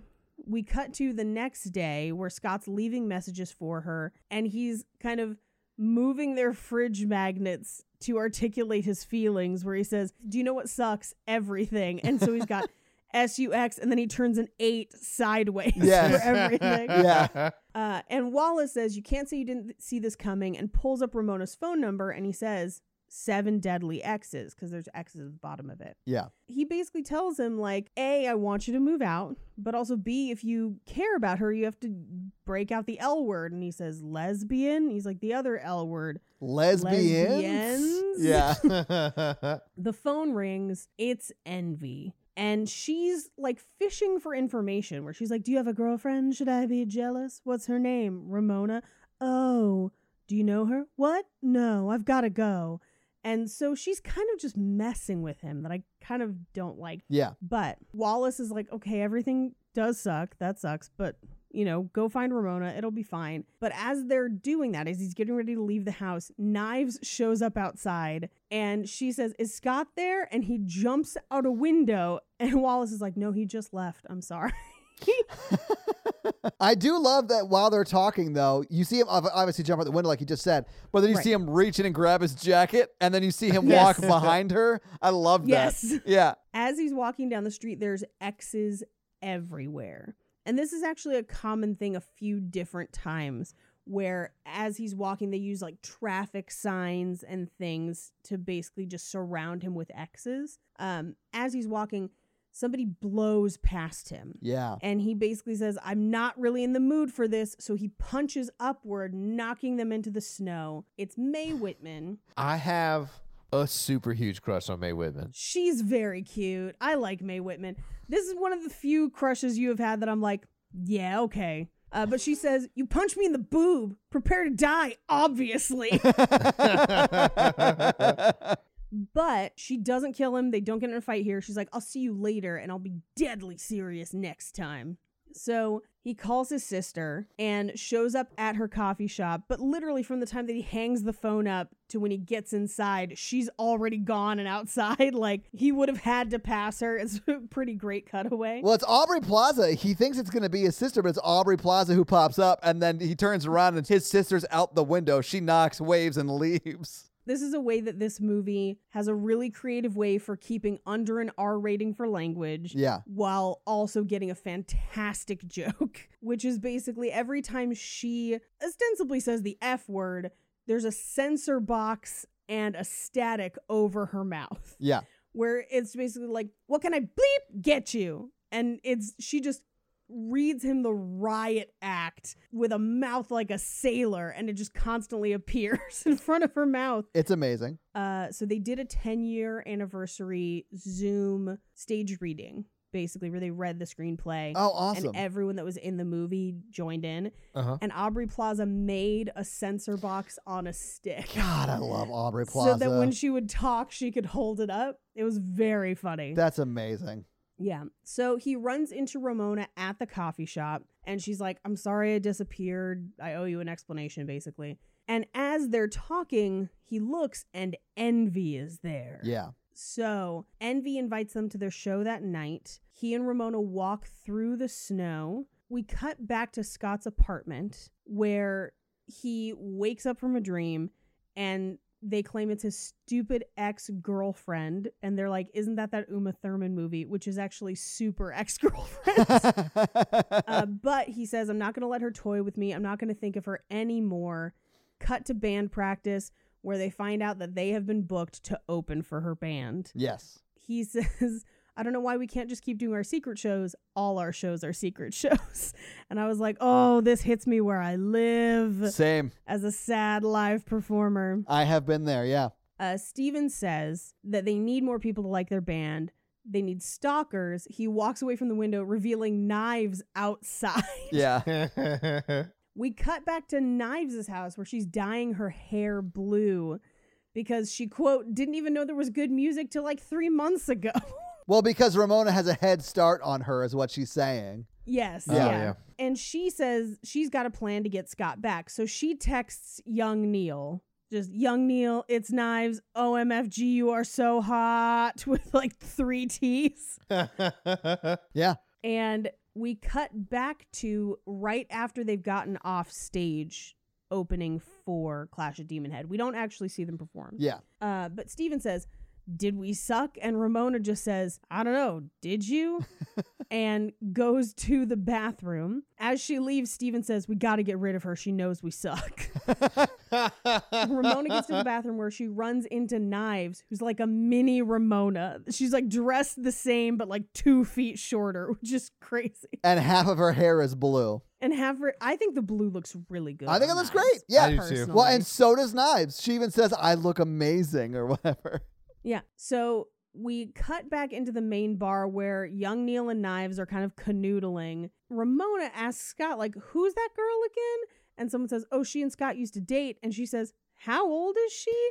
and then we get a conversation wheel in Scott's head that stops between I gotta pee and who her. So he ends up with I gotta pee on her and walks away. so the Clash at Demon Head starts their set, and Scott says to Ramona, that guy on bass, that's Todd. Yes, it is. Basically, the the person that Envy left him for. And Ramona says, I know. And he says, You know? Oh no. Yeah. Which is how we know that Brandon Routh as Todd Yes. is going to be the next Evil Ex. So Envy invites them backstage.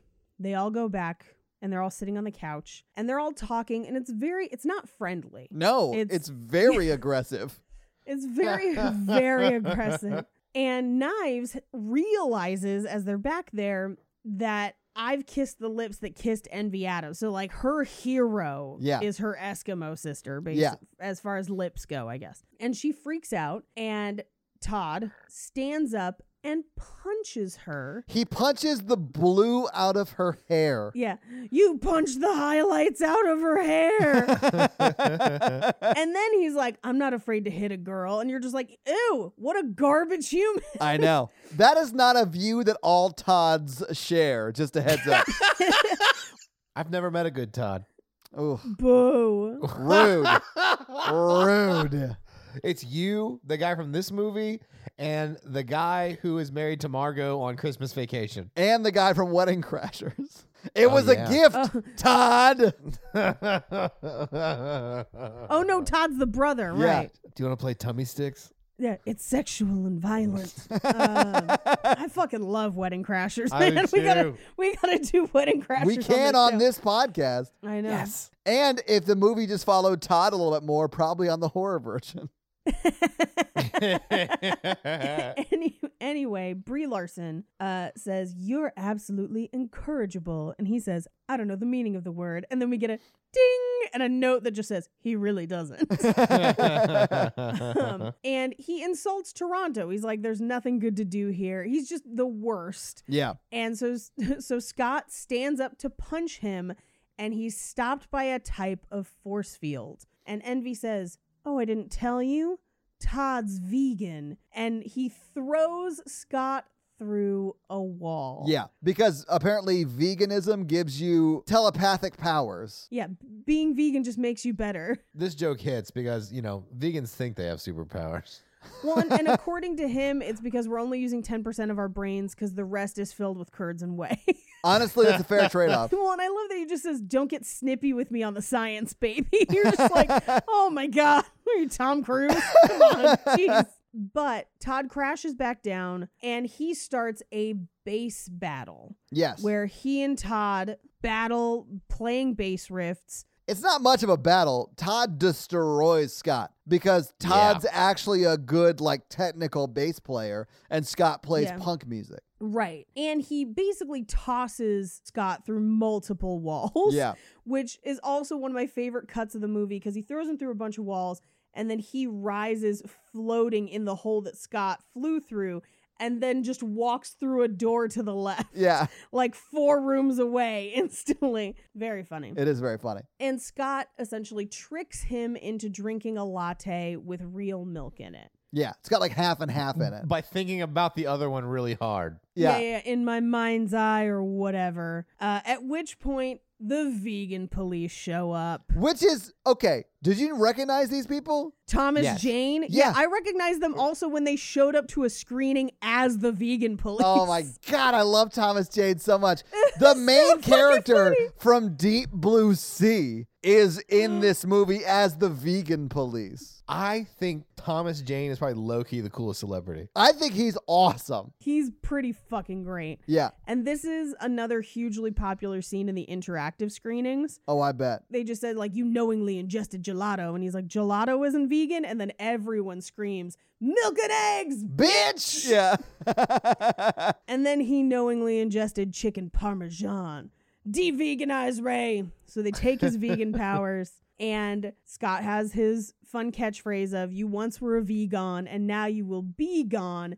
And then headbutts him, and he turns into a pile of coins. yes. And Envy just says, "You just headbutt my boyfriend so hard he burst," which is like so they leave to go to the after party. he's basically complaining to Ramona at this point, where he's like, Have you ever dated somebody who wasn't a total ass? And she says, You're the nicest guy I've dated, and you're not a total ass yet. We all have baggage. We all have exes. No breakup is painless. Somebody already always gets hurt. And she's like, What about knives? He's like, Knives is totally cool with it. And then in the background, she just goes, Well, there's a difference between someone being upset and then like seven exes trying to murder you. Right, exactly. Well, you got to own that, Ramona. so as they're talking about it, uh, he's like, "So who who's the next ex boyfriend?" And she just says exes, and he Yes. says, "Why do you keep correcting me? Basically, why do you keep saying that?" And as he does, something crashes into the bar. It's Roxy Mae Whitman, Yeah. and Scott. We see like a cross section of his head with a dial that says. Doesn't understand and totally gets it, and Yeah. it goes from one to the other. Yeah. It's like the most memeable, gifable shot in this movie. It's amazing. He's like, "What?" And she goes, "It was a phase." And then Mae Whitman goes, "It was a phase." Like she's so mad by that. a Yeah, it's- Scott's like, you had a sexy face? yeah, you had a sexy face. She says, I was a little bi curious. And then Mae Whitman just says, I'm a little bi furious, which is great. So she pulls out a belt made of razor blades. And Ramona pulls out a giant mallet and they proceed to fight until she says that Scott has to beat her with his own hands and he doesn't want to hit a girl because he's not Todd. Hey, wait. Let's just be clear that that's not me, Todd. That's Superman, Todd. But Right, right. right. I love this fight scene because uh, Ramona uses Scott's like appendages to beat up Mae Whitman. It's amazing. I did, I like this too. Yeah. My my favorite is when she disappears for a second and she moves Scott's the, the hands, yeah. in, in the like you know when you have a static video game character waiting yeah. to hit somebody. yeah. Uh, and she kind of poofs up between them, separating them so Ramona can't keep using Scott's arms and legs. right. And then he makes her come to death. Yeah, she goes to basically cave in his skull with her foot, and Ramona tells him to touch the back of her knee because that was her weak point.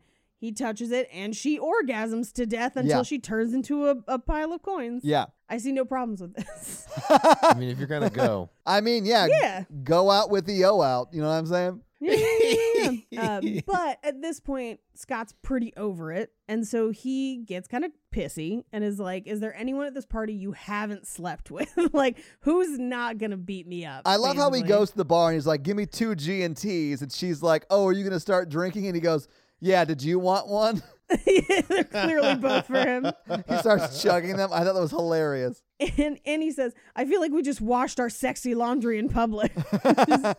and she basically says, Well, now you are being an asshole and you're just another evil ex waiting to happen. Okay, so I don't like this part because I feel like I mean it's hard to tell because the tone of the movie is kind of goofy or whatever, but like Yeah. they're trying to kill him. It's okay to be annoyed with that. Yes, yeah, yeah, it yeah, is. yeah, yeah. Uh, and she does give him a list, uh, a laminated list, which is pretty fun. Yeah, because she had to quote unquote write it for him. Yeah.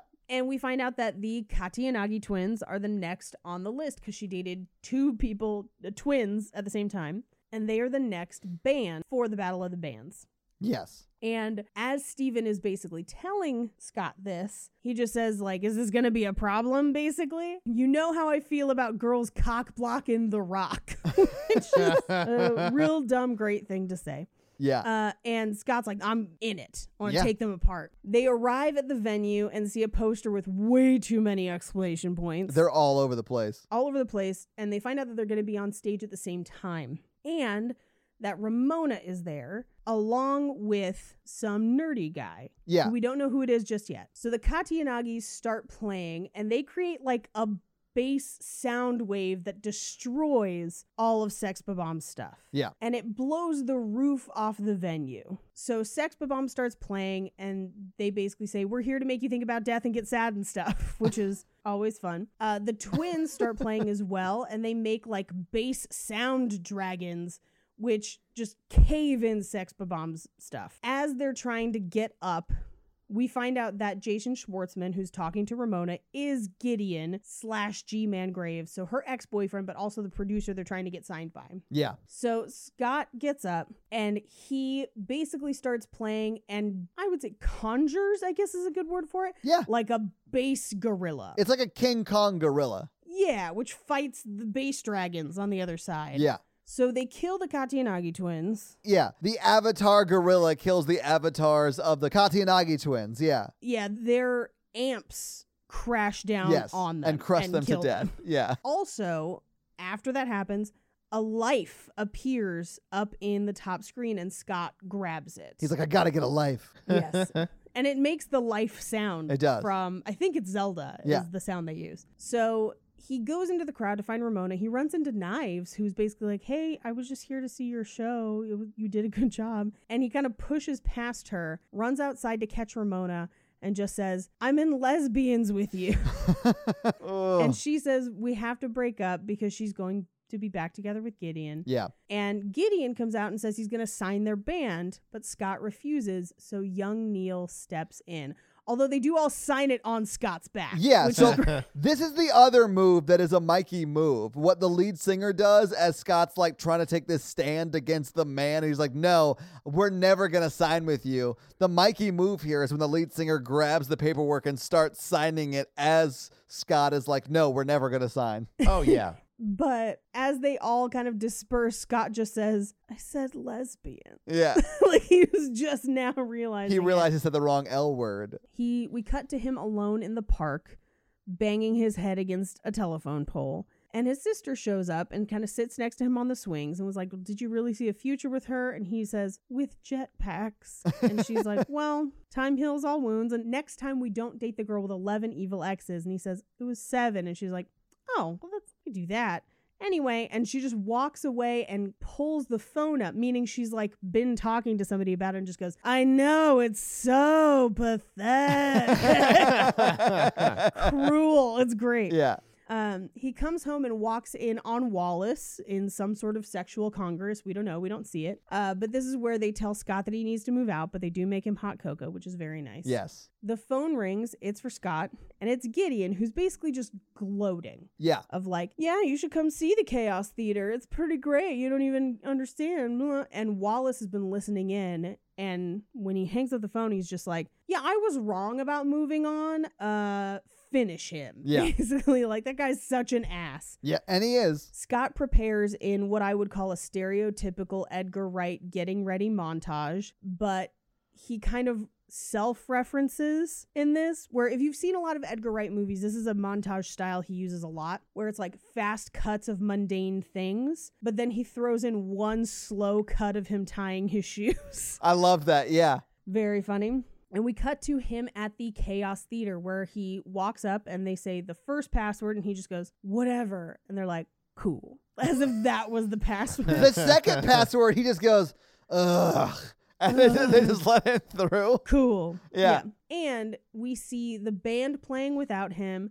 Uh, but the song they're playing is just when you're having no fun, cause we're having no fun. And it's the same both times, but it just makes me laugh every time. And they basically stop playing and they're like, hey, like, let it go. It's not worth it. Yeah. And he's like, No, I've got beef. I am here to fight, essentially. Yeah. And so he comes up to Gideon, Gideon's like, Well, why would you want to fight me? And he says, Because I love her. And a samurai sword emerges from his chest. Scott has earned the power of love. And it gives like ratings for damage and hit points next to it, which is pretty yeah. cool. He gets like four enhancements with this saber. I forgot exactly Yeah. what they were, but one of them was life. It was like plus three to life or whatever. Well, it's all plus three, four, five. And then when we do this again, it's plus five, seven, eight. Yeah. Uh, but so he pulls it out and he starts fighting with Gideon and kind of knocks him to the side. Knives jumps out and tries to fight Ramona, and he has to admit that he was cheating.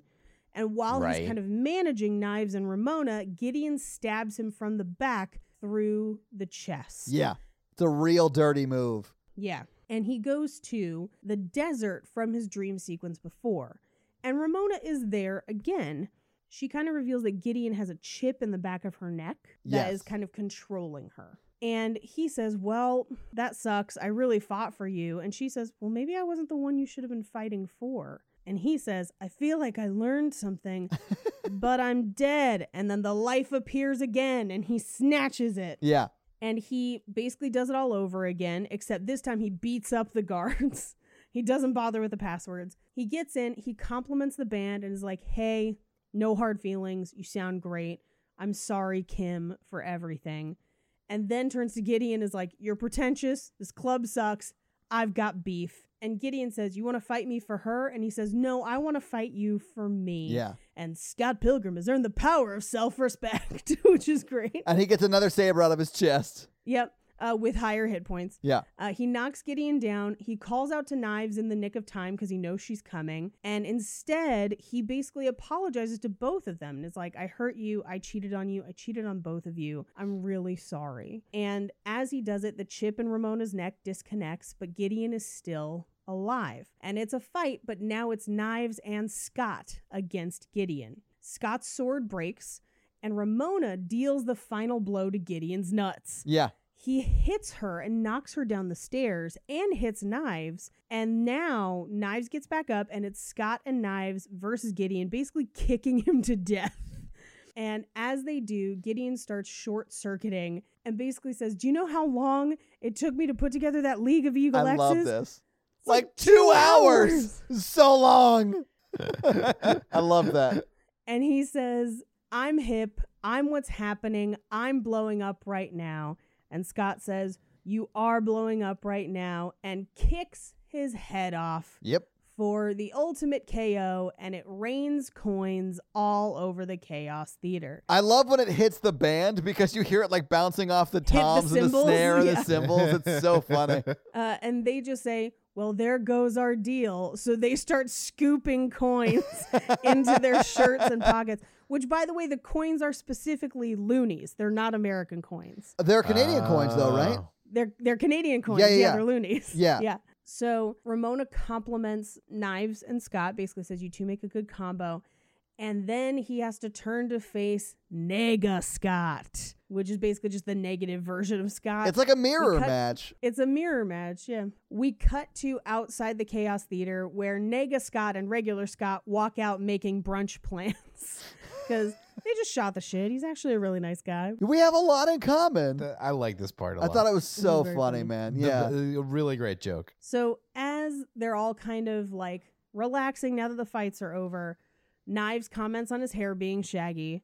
And as he and Knives are talking, Ramona starts to walk away.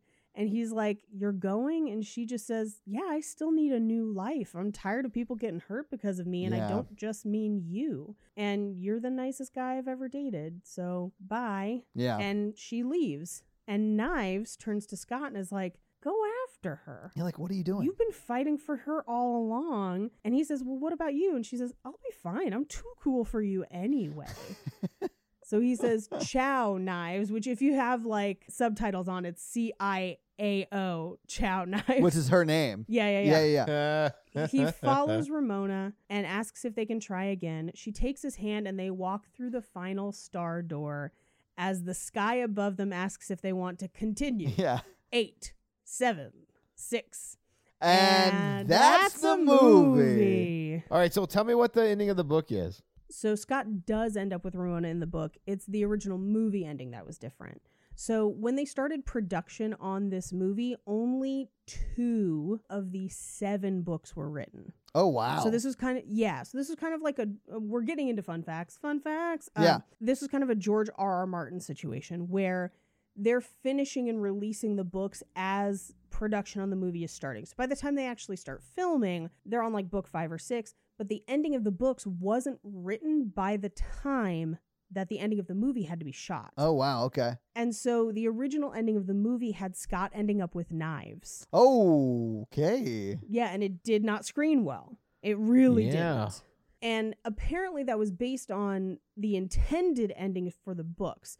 And the books, I think, had spanned a, a longer period of time. Right, the last book hadn't come out when he was making the movie. Right. And and in the books, I think it takes longer. Like this movie seems to take place in a matter of weeks Yeah. uh, or days. Although doesn't Knives turn 18 over the course of those weeks or days? Yes. Yeah. Yes, in the movie because we talk about her birthday. Yeah. but also in the comics as well, she would have been 18. So I think that's why they originally thought about going that way. But because they hadn't finished it, some lines from the movie actually make it into the later books because the script was being written. And so they end up kind of collaborating a little bit on the later books Nice. of the series, which is kind of interesting. Yeah. But this is also so Edgar Wright had made Shaun of the Dead and everyone loved it. And at a screening of Shaun of the Dead, um, two of the people who would go on to produce Scott Pilgrim approached Edgar Wright and handed him the first volume of Scott Pilgrim. And they were like, This is your next movie. And he was like, No, it's not. Thank you for this book, but I have other things to do. Yeah. So he makes Hot Fuzz, and Hot Fuzz is similarly successful. And so then Simon Pegg and Nick Frost had other things to do before they could make the third Cornetto trilogy, which they don't make for another like two or three years after Scott Pilgrim. I think more. I think it might be more also. I think honestly, some of the coolest parts of World's End are the fight scenes, and I think he takes what he learned on Scott Pilgrim into those fight scenes, which is really interesting. But because he knew that he was going to have a gap in time, he starts basically adapting Scott Pilgrim. So 6 years after somebody hands him that first book. But that should tell you how long it takes to write and draw cuz Bryan Lee O'Malley wrote and illustrated all of Scott Pilgrim Yeah. so that by the time he starts pre-production and casting and scripting it's still only two books in which is crazy That is crazy. by the time they start shooting they're on like book five anyway edgar wright didn't want any british actors for his first north american film because this is his first film not set in the uk and not made in the uk and he actually didn't realize that satya bhabha who plays matthew patel was british until after he had already cast him Oh wow. because his accent was so good. And he found out later that Satya actually grew up like one town over from where Edgar Wright did. They're just so different in age, they didn't know. Yeah, that's amazing. Um, so Scott Pilgrim's base, if you're wondering, is a Rickenbacker 4003, 4003, and it costs about $2,159 in the US or almost 2500 Canadian dollars. and they destroy that thing over the course of this movie. It's duct taped together At by the end, yeah, it is. um the line that lucas lee says the like big fan why wouldn't you be is actually something that has been said to edgar wright in real life and that's why he included it he went to go see the hives and he was backstage and he told the lead singer that he was a big fan, and he responded, "Why wouldn't you be?" and then walked on stage to do the concert. Oh man, yeah. Uh, Scott Pilgrim's name, both in the comics and the movie, actually comes from a song of the same name by the band Plumtree. You'll actually see him wearing a Plumtree shirt in the movie Yeah. because of that. Though a lot of the film is about Scott being older than Knives, the actress who played Knives is actually three years older than Michael Cera. She just has am- amazing skin, apparently. Yeah, she's got a baby face too. She looks fully younger than him. She looks fully younger. Yeah. Uh, Anna Kendrick is also older, even though she's p- playing his younger sister. Yeah. Also looks younger though. Like another lady who looks much younger than she is. Yeah. Ellen Wong, who played Knives, auditioned three different times for the role of Knives, and she didn't get it until she told them that she was a green belt in Taekwondo. Apparently, that like wasn't on her resume, and so on like her third try, she was like, "By the way, I can do karate," and they were like, "You've got the job." uh, but this was her first movie ever. Wow. So she does a great job. yeah, I she think does. she's really good in it. Yeah. Uh, Johnny Simmons, who played young Neil, was offered the role over Facebook after they'd seen him in a couple other projects. Wait, and he goes on to be, yes, he goes on to be in Jennifer's body after this, largely because Diablo Cody and Edgar Wright are very good friends. And so he kind of makes the contact that way. Um, now, part of the reason why they established that Scott drinks Coke Zero and wears a t-shirt with a zero on it is because that's his X number. Ah, okay. Mhm.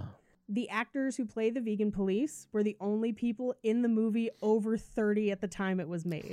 yeah. uh, Bill Hader of SNL fame does every voiceover in the film. So basically, whenever like Scott Pilgrim earned the power of self respect, but also the like continue and like Nega Scott, all of it's Bill Hader. That's awesome. Really? He does a lot of voiceover stuff like that. a lot of it. And it's great in this movie. And it was one of those things where I kept recognizing the voice. I was like, who did that again? And then I looked it up for fun facts. I was like, that's right. Yeah. The Lucas Lee stunt doubles, about half of them are actual stunt performers who double for Chris Evans, or at least did at the time that this was Really? shot.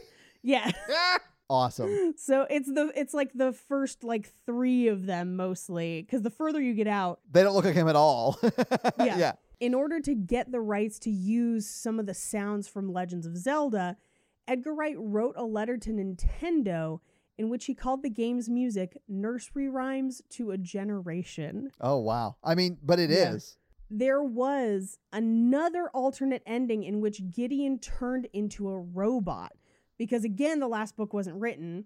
Uh, but they ended up scrapping it. There could have also been that ending, and that was never filmed. The one where he ends up with knives is filmed. You can see it on YouTube. So it's like fully filmed, edited, and finished. In the scene where Scott opens the door to get the package from Ramona, it took over 30 takes for him to throw the package over his shoulder and straight into the trash because it's all one take. Yeah.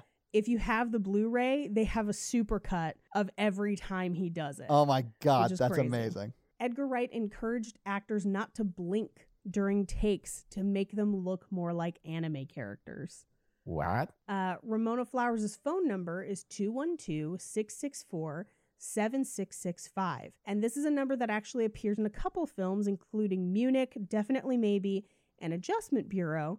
And it's because it's a real phone number that Universal Studios purchased so that they didn't have to use 555 numbers in their movies. I love that. Um, real life bands wrote and performed the songs for the fictional bands in the movie. So, Crash and the Boys songs were written by Broken Social Scene. Uh, the Clash at Demon Head is actually a cover of a song by Metric that existed and is on the Scott Pilgrim soundtrack, and everyone was mad that Brie Larson's version wasn't, so they end up releasing it later. The Katayanagi twin songs were by Cornelius, and all of the themes to the fictional video game Ninja Ninja Revolution were written by hip hop producer Dan the Automator. All of the animation in every Ramona flashbacks was drawn by Edgar Wright's brother Oscar, but it was drawn in such a way to mimic the style of Bryan Lee O'Malley, who, by the way, was on set the whole time. And so anytime you see, like, there's a couple scenes where Stephen Stills has like a poster board of things that he's flipping through that have a very stylized comic look. He would draw those on set. So he's drawing from memory the characters from the comic Yeah. so they can just flip through them on set, which is pretty cool. That is very cool. yeah. Yeah. And those are our fun facts. Well, thank you for those fun facts. You guys ready for some box office? Yes. Yeah. All right, let's talk about it. So, what do you guys think the production budget for Scott Pilgrim versus the World was? This is an expensive movie. 65 million. All right, Paige. I, I think it's not quite 60, but it's up there. I'm going to say 45. It's $85 million to make see. Scott Pilgrim versus the World. Oh, yeah. Oh, God. Now, here's the thing I will say it's all on the screen. Yeah. Every cent of that is on the screen. But this movie came out on Friday the 13th, August 13th, 2010. yep. And it was fifth the weekend it came out. It was up against Expendables, that was number one. Eat, Pray, Love was number two. The Other Guys, number three. Inception, number four. And then Scott Pilgrim versus the World. Every one of the movies that beat it did amazingly well at the box office. Yeah. Well, and Inception had even been out for a while. It was in its fifth week out, and it had already made almost $250 million. Yeah, I remember getting shit for going to see this opening night instead of Expendables. so, what do you think Scott Pilgrim made in its first weekend out? It did not do well. It did bad. I would say first week out, it made 10 mil. I might be more generous. I'll say 15. It made $10.6 million, Oh. Paige. You were very, very close. Yeah. Uh, it went on to make $31 million domestically, another $16 million internationally, for a total worldwide box office of $48 million on a Yeah. $85 million budget. It actually did do very well in the home market. It made another $28.7 million, but this movie still lost money. Oh yeah, this mo- here's a credit to because this movie was kind of critically acclaimed, which was interesting. Like it did badly, but people liked it, and I think that's the only reason Edgar Wright has the career that he does. Because anyone else with that kind of a loss would have never made movies again. To survive a loss like that is insane. Yeah, but he was in the middle of the Cornetto trilogy, and those movies Yeah. had done very well. I don't know, man. He is not a brand new director when this movie comes out. Uh, Yeah. And he's had a lot of success behind him. I don't know. I could see another studio rolling the dice on him again after this kind of a loss. But that is your box office. Do you guys think they're together? no. I feel like their relationship is fairly superficial. It's one of the things I don't love about this movie. I feel like Yeah. their relationship is not built on much, and I think that's kind of that's kind of what this movie is. It is a lot of style over some very clever dialogue and a fun plot that's structured in a very unique way. Yeah. But I don't think their relationship has a lot of emotional depth. So probably not still together. And I don't think I would date anyone from this movie. Anna Kendrick. I might date Wallace. you know what? That's fair. He's the best of all of them. I don't want to have to fight anyone's exes. I would lose. I'll take it back. We all know I'd be dating Lucas Lee. Yeah. Yes, we do know that. And if he wouldn't, it would be one of the stand ins that was next to him. he looks just like the guy you sent me on TikTok. No, he doesn't. That guy looks completely different. Oh, you mean with the douchey goatee and the leather? they have the same chin strap. yeah. No, they don't. He has no facial hair. It's an outlier for me. Whatever. Whatever. So this week we watched Scott Pilgrim versus the World. What are we watching next week, Paige? Next week, we have a very special guest. Yeah. Because this person told me that if I didn't allow them to be a guest when we did this movie, that I was no longer a member of the family.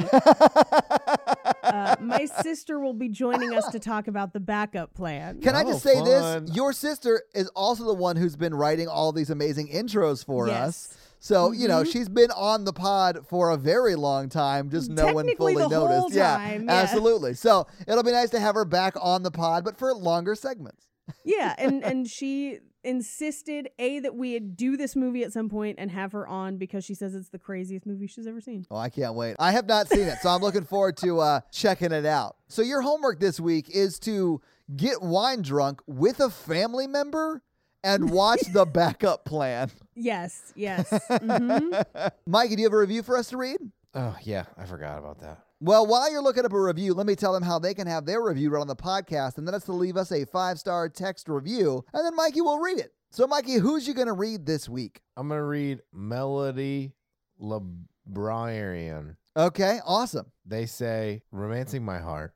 Aw, This podcast is the perfect combination of humor, serious conversations, and wonderful takedowns of ridiculous rom coms.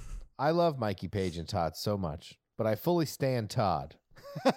That's very kind. What does that mean? I think it's uh they're like a fan of. I mean, I stand you. Well, Mikey, I'm surprised you didn't say, "Well, I can't stand you."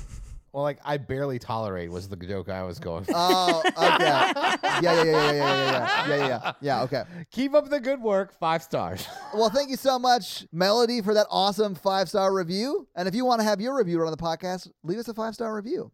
So, um, yeah, guys, if you like this power thruple that we have here on this podcast, make sure to check out our other podcast, The Horror Virgin. And that is the only other podcast that Mikey and I are on. But Paige gets around, and she is on two other podcasts. Black Card Rehab and Cult Podcast. So, guys, definitely check out those because they're amazing. If you want to follow us on social, we are at Romancing the Pod Show Yes. On Instagram, and we are at something else on Twitter. Who I just have never taken the time to learn It's it's just romancing pod show because they have a character limit and it's show S H O like Showtime. it. So, guys, uh, check that out as well. And if you want to follow us all individually, Paige is at Rampage Wesley everywhere, including TikTok.